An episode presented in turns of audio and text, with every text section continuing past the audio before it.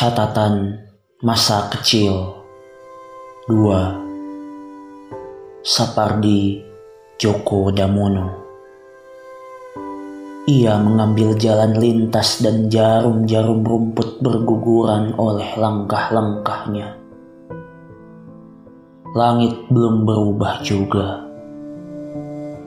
Ia membayangkan rahang-rahang laut dan rahang-rahang bunga lalu berpikir, apakah burung yang tersentak dari ranting lamtara itu pernah menyaksikan rahang-rahang laut dan rahang-rahang bunga terkam-menerkam. Langit belum berubah juga.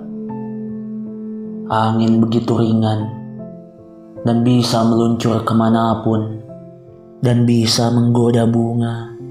Tetapi ia bukan angin, dan ia kesal, lalu menyepak sebutir kerikil. Ada yang terpekik di balik semak dan gemanya menyentuh sekuntum bunga, lalu tersangkut pada angin dan terbawa sampai ke laut. Tetapi ia tidak mendengarnya dan ia membayangkan rahang-rahang langit kalau hari hampir hujan.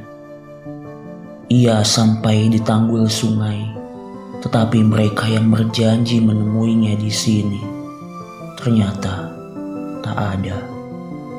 Langit sudah berubah.